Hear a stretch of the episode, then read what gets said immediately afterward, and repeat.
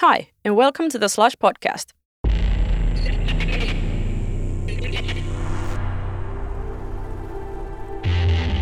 As you probably know, Slush is the world's leading startup event. You're about to hear an interview conducted at Slush 2017 on the Founder Studio stage, where the biggest names in tech sat down for an intimate Q&A. Mark Pincus is the co-founder of Zynga, the game company, and one of his guiding principles has been to design games that bring people together. He was interviewed by Kalle Frese, so let's hear what he had to say.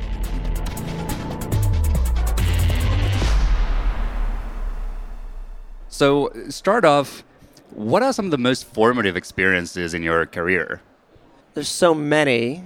Maybe uh, in my 20s, I was fired from every job I was ever in. Um, that was formative for me. Um, I mean, it forced me to pick a different line of work. And eventually, I, I the only opportunity left was to be an entrepreneur. Um, but I, I did out of that develop this idea of um, looking for what I call expert witnesses. And, and I felt, I don't know about you guys, but you feel like you're supposed to pay your dues and you're, you're working in some company and you're maybe closest to the data, but you're furthest from the decision. And you're kind of like, I call it expert witness. You're kind of called to the stand, and the decision makers hear you out, then they excuse you, and then they go off in a room and decide. And, and I didn't want to pay my dues, um, and I didn't want to be an expert witness, so I became an entrepreneur. But then I looked for expert witnesses like Dan Guerin, who's here with me. He worked at Zynga, and he would come up to me at uh, all hands company meetings, and he would complain about all these things that were stupid in the company. And I finally said, why not stop complaining and help me fix this stuff? Because he was expert witness, so I wanted to empower him. So that was formative, I guess, being in that position and spotting in other people. Oh, the other thing is, I have this concept called broken resumes. And I was a broken resume I mean, really broken. I mean, it didn't look good that I was at all these jobs for like a year, year and a half. And I started to realize that I like to hire people who have broken resumes, who um, maybe they got near greatness or something uh, was going to work and then didn't. Um, and, and they have something a little bit more to prove in the world. Um, and they're going to kind of come in and, and uh, not necessarily they're not coming to do you a favor. They're they're excited that you're giving them the reins to go and do something. Right. And, and, and what, how did you get into technology? Were those jobs that you got fired from sort of tech jobs already or something else? Well, I was inspired. This is really dating myself. In the late 80s, I read this guy, George Gilder, and he wrote this book, Microcosm, and he said, the future is going to be everything, all this technology is going to be inside everything around us, and this network is going to make everything um, better. Um, and that led me. I, I'd say I'm not really a technologist. I'm I'm I represent like the average idiot user of all this stuff, and that's what I bring to the table. So I just thought technology is stupid. We're not stupid, and so what I've spent my whole career doing is trying to figure out how do we put all these pieces together in ways that are more accessible to like normal human beings? In fact, my first company I was going to call uh, It Just Works, like IJW, but didn't. And uh, you also have an MBA. Is that a, a, good thing, or can it even be a bad thing or, or neutral for an entrepreneur? I think an MBA, and I know there's a woman here from Harvard Business School, um, but I think that an MBA in America is like a good excuse to take two years off and the world gives you credit for it, um, especially if you don't know what you want to do. And I watched a lot of HBO and I learned to play squash. It's like a fancy sport. Um, but I can't say honestly that, that the MBA had any value for me later on. So right. don't, don't bother. All right. Uh, we got we got a couple questions about. Is there? Do people here get MBAs? No. Not really. Does not really look like an MBA in Finnish universities, but yeah. Uh, couple of questions about building Zynga sort of back in the day. Did you have any cultural pillars in mind when creating Zynga? Cultural pillars? Yeah. Um, yeah, I I had a couple of kind of cultural instincts. The first is, you know, it was Blackberries and then it was iPhones. I still feel today like this, like we have, this has the ability for us to do, to be super productive in terms of turning, manifesting ideas into things, but the software hasn't kept up with it. And, and I feel like we, now we could be productive every waking moment of the day. And so we keep looking at our phones. And, and my friend Bing said, that as a speaker you should know if you're very interesting or not by how much people are looking at their phones. Um, so the more, so you're kind of voting with your phones to like move on a better topic. Um, but it, there's this potential that we're all kind of aware of, and we want that productivity, but it hasn't kept up, and so we end up just looking for something to do, and so we go on Facebook or Instagram, and we kind of become a, a culture of ADD people now because of this. Um, it's not such a bad thing. I just think, I think we're waiting for maybe one of you to create this killer app that lets us use these waking moments to manifest things, you know, better. And you mentioned uh, instincts on stage with Mickey as well, uh, sort of recognizing the winning instincts. How, what are the questions you ask yourself when you're evaluating something? How do I how do I know that this is is a winning instinct? Well, it's so hard. I, there's all these things that go on inside my head as an entrepreneur and product maker.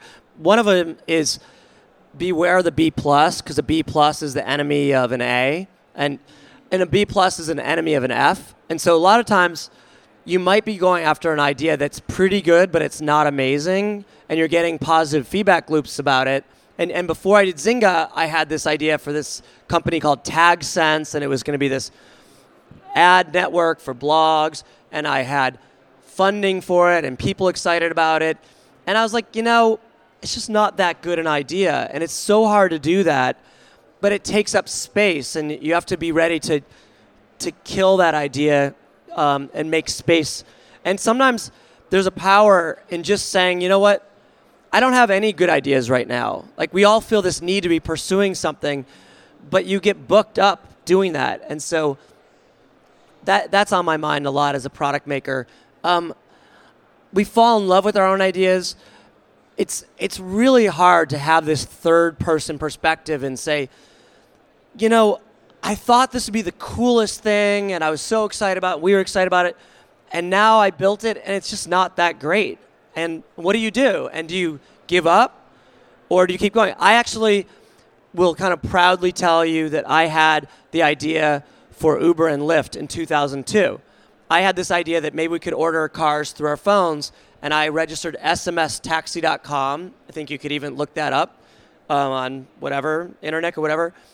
And I had this instinct, but I didn't have the right idea. And if I had pursued it, you know, it would have failed. And so it wouldn't have led to the success later on.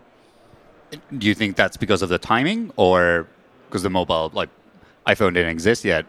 or some other factors? There, there's so many things. There's there's our personal journey as product makers, but you that only works within the context of the environment that we're in. And and the thing that's on my mind a lot, and I was trying to talk about it in the broader talk, is that we need these innovation ecosystems. And Facebook and MySpace in 2007 were this amazing ecosystem that let us really move quickly and not waste time going and getting audiences and building all this software.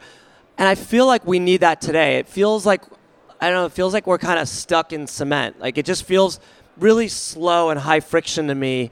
And I'm curious is there something else that we're about to get to that that's going to be this new ecosystem that and what I want is I want this way to like have an idea and then within a week or two actually turn your idea into something that's in front of real people not in like a year or not after rounds of venture financing and and it feel somehow feels like we've gone backwards on that right so i mean we talked a little bit about mobile trends and mobile developing and thomas is asking as well also what are the current next trends um, and, and so, in terms of that ecosystem, we talked briefly about creating the WeChat for West, which would be an open platform. So, um, is there somebody who should take lead on that? Um, what would need to happen for that to sort of materialize? Well, I feel like one of the more obvious trends right now is looking at these uh, Western chat systems, messaging systems like Facebook Messenger and Snapchat opening up, and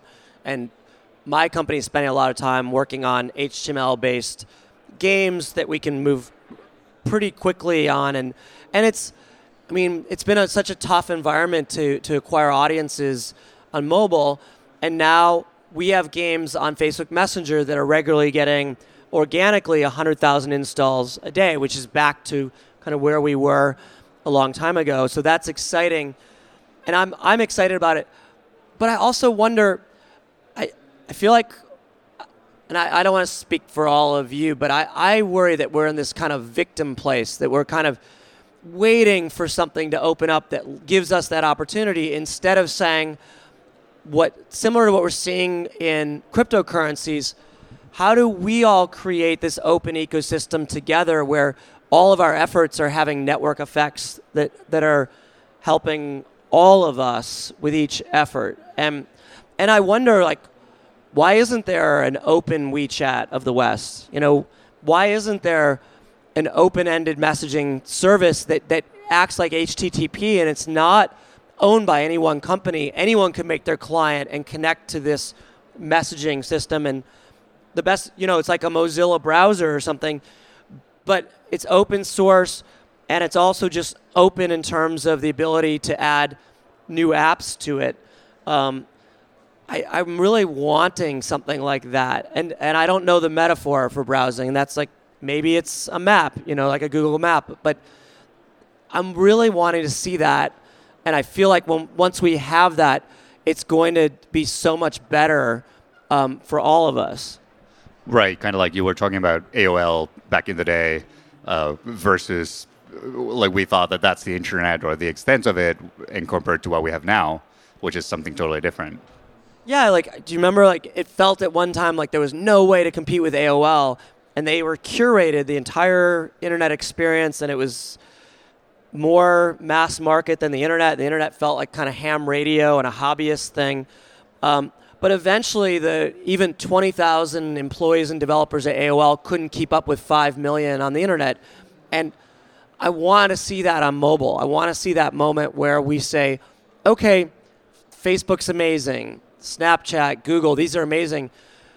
But they're not the whole mobile ecosystem and experience. And, and we ought to have something that we all participate in um, that, that any of us can add an, a, an innovation to, um, and where this whole ecosystem, I mean, the, the, the water level goes up because, you know, we're, we're able to focus on one piece of it. And I was with um, Amit yesterday, who was one of the four original engineers on Farmville, and, you know, these brilliant engineers should be able to do like one little thing, like why don't we?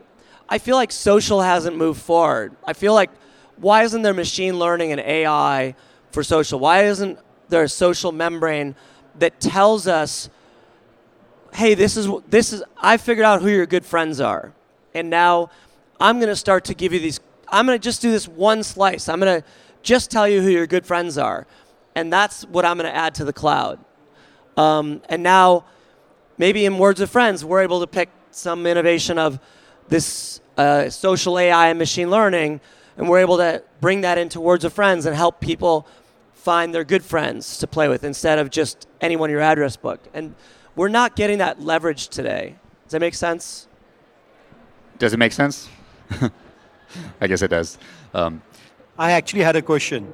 Uh, well, basically, we are a dating application on Facebook Messenger, and we are almost getting 1 million users every month on Facebook Messenger uh, for our application.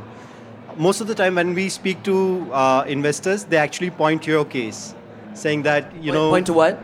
Point Zynga, saying that you know Zynga and Facebook had some troubles in the past. So, how reliable do you think Facebook is as a partner in the long run? If we because we also have our own application. However, it's a very clear case for us. You know, people use chatbots rather than the application, and we are we are growing virally in that area. But that's a concern which keeps me awake most of the time at night. That is Facebook as a reliable partner uh, to to gain momentum on. I, I think the challenge for all of us is we need to be offering consumers uh, a really useful, differentiated service that they value and they want to have in any way. And and you got to view um, Facebook Messenger maybe as just an easier on ramp for them to discover you, but it doesn't mean that they can't go get the native app as well. That that that they could have a great experience with you and want more. Um, and I think in a lot of ways we used to say like we want to be a dial tone for play. Like we want our poker game to be a uh, to be your dial tone for poker. And as a dial tone, you could pick up a handset anywhere and connect into that same experience. So you want to kind of say, how do we introduce? And it's it's hard because you want to be unique to that medium, and so you don't want to just view Facebook Messenger as a distribution platform. Absolutely. But at the same time, you want to also uh, hopefully introduce people to your service in a way that it goes beyond whether or not it happens to be on top of Facebook Messenger and they would go and find it on their own anyway. Yeah, we can take more audience questions with uh, catch boxes now. Please keep it really close to your mouth so we can all hear what you're saying, asking. Uh, hey, I'm Mika from Kopla Games, and uh, we are turning three years old. And I'm curious to hear uh, that what kind of advice would you give a younger Mark, uh, younger Mark after first two three years of Zynga, uh, especially from the point of view being an entrepreneur and a CEO. What what so, kind of advice would I have for you just eh, earlier for for younger for younger Mark starting Zynga? Um, two thoughts on that. One is I I thought a lot before I started Zynga. I, I had a bunch of time of just not working and missed starts and and I got to think about alignment and I and we tend not to think, we're thinking about product market fit or the next milestone of funding or getting that next CTO. And these short term milestones become the only thing we're focused on. And it's very hard to really think long term about this deeper question of alignment. And, and with Zynga, I really thought about okay, I, I really this time want to get it right. And you get like one more piece right and two more wrong. And I said, I really want to have everyone aligned in the beginning that that I want to build something for the long term, and I don't want to sell this or flip this. And so I said to uh, the original team and investors, you know, you should only join if you want to go kind of long term in the distance. And and I said to investors, I kind of I actually said, here's the top top 10 reasons you're not going to want to invest in my company. And if you still want to talk after that, great. And most said, thank you for not wasting my time. I don't want to talk to you. And, but it was like failing fast, dating your investors was, was really useful because the, the ones who did still talk to you were then aligned. But I realize now, and I maybe I'm overtuning to it, but I'm inspired by the potential of cryptocurrencies. What if, what if there's a better way than this capitalist? I'm a total capitalist, but what if there's. I keep thinking that equity is this dead energy in your company. That long term, how does equity. How does. You know, the majority of the equity of Google or Apple or these companies being owned by investors, how does that benefit the customer or the employee? And if I were, you know, advising my earlier self, I just think how are be careful. I guess I would like a placeholder. I might, if I were raising money today, I might say to my investors, hey, I want to have a placeholder in case we're ever an ICO. And I want to have this option that I could do an ICO. Thank you for jump starting us.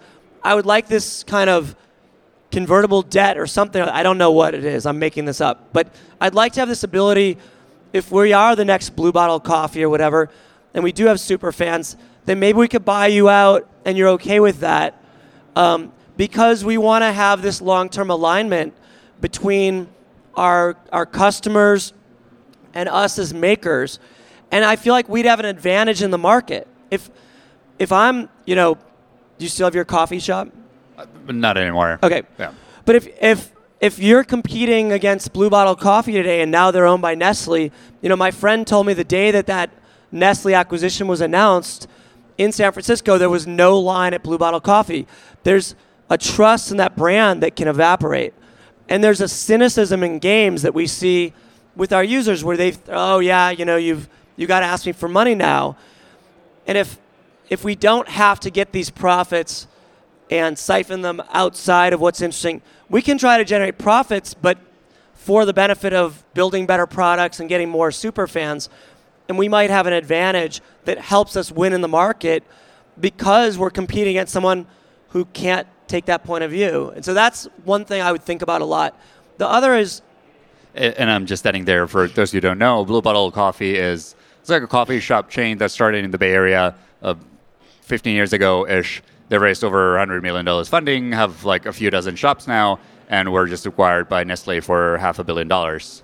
And they essentially had like almost 300 investors. So a lot of the sort of super fans um, were, in some small part, uh, angel investors. But yeah. But but there's this potential where if if being a blue bottle super fan or in Europe, you know, you're a super fan of a football team lets you be an owner and now you're an evangelist for something that you really believe in and then you can drive this accountability and with cryptocurrencies there's a sense of voting and governing um, i know in games that, that our super fans feel like they feel like this is their their game and their product and they don't like us to change it or do something that messed up the product. And we ought to be more directly accountable to them, and they should feel that empowerment. And and I feel like, and these are kind of raw, unprocessed thoughts, um, but I feel like we're on the verge of this. It just feels like there's something different that's about to happen. And so,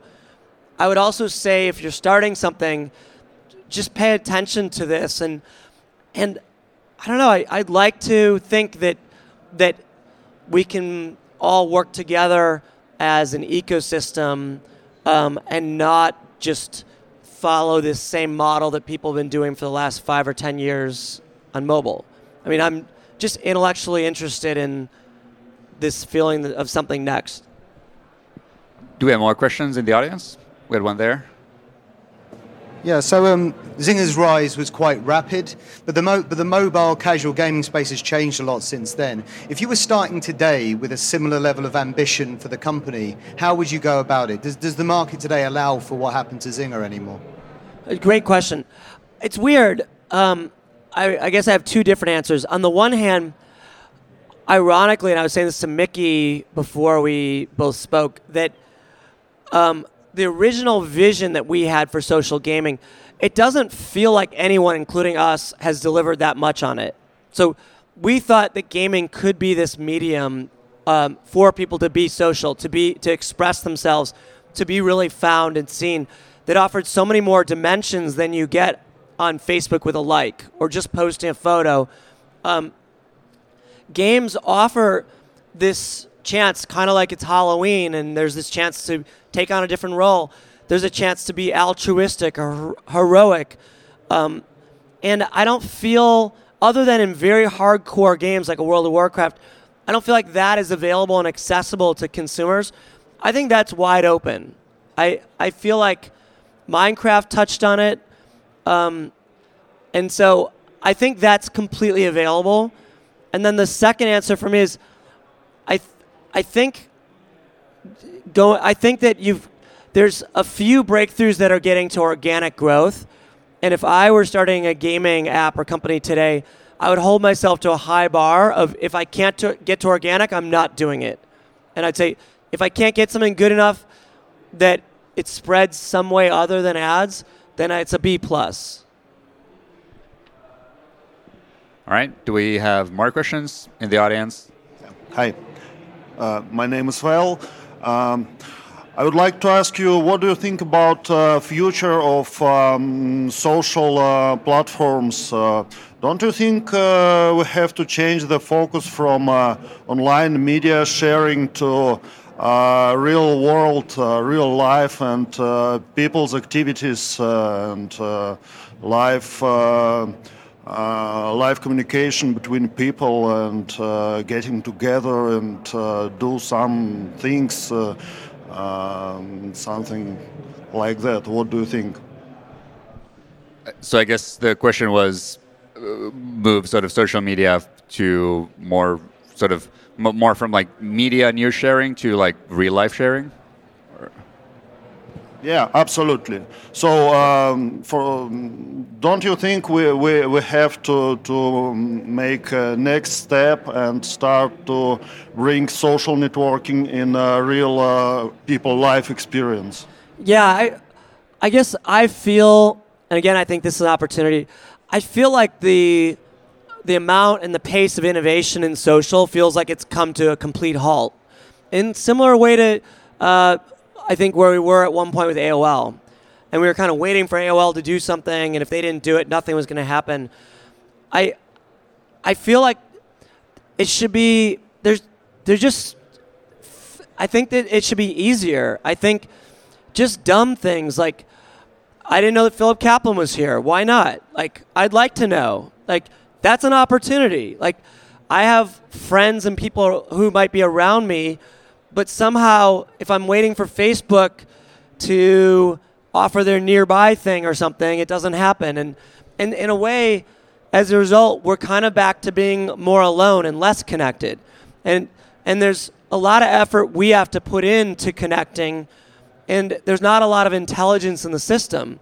And it's because if we want to innovate, we'd have to go build our own social network, our own software. We'd have to aggregate the cocktail party. That's a lot of fucking work just to want to do this one thing of this kind of social radar app.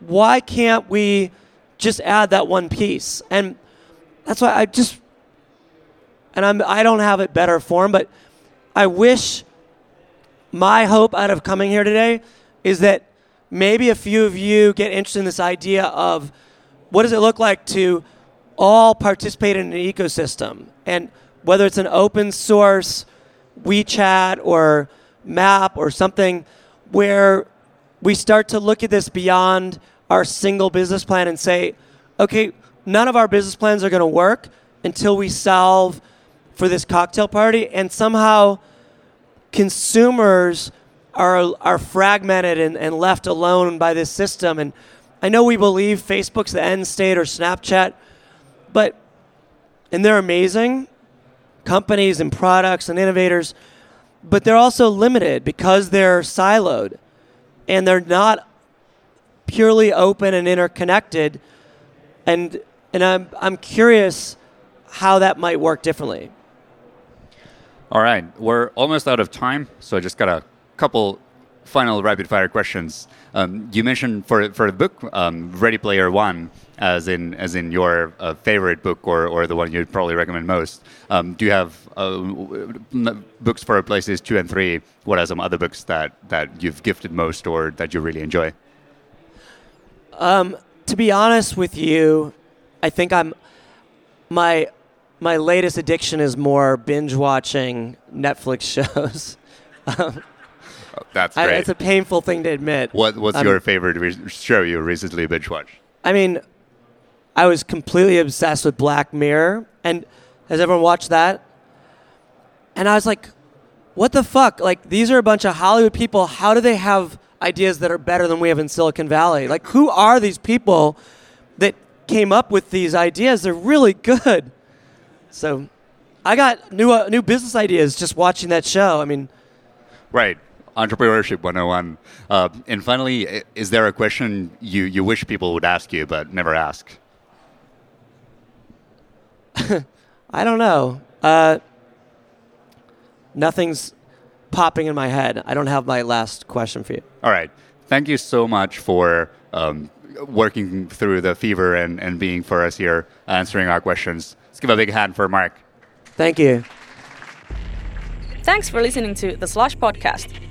Find out more about Slush at slush.org. Please rate and review our podcast on Apple Podcasts. And if you haven't yet done so, subscribe to it on Apple Podcasts, Spotify, or wherever you get your podcasts.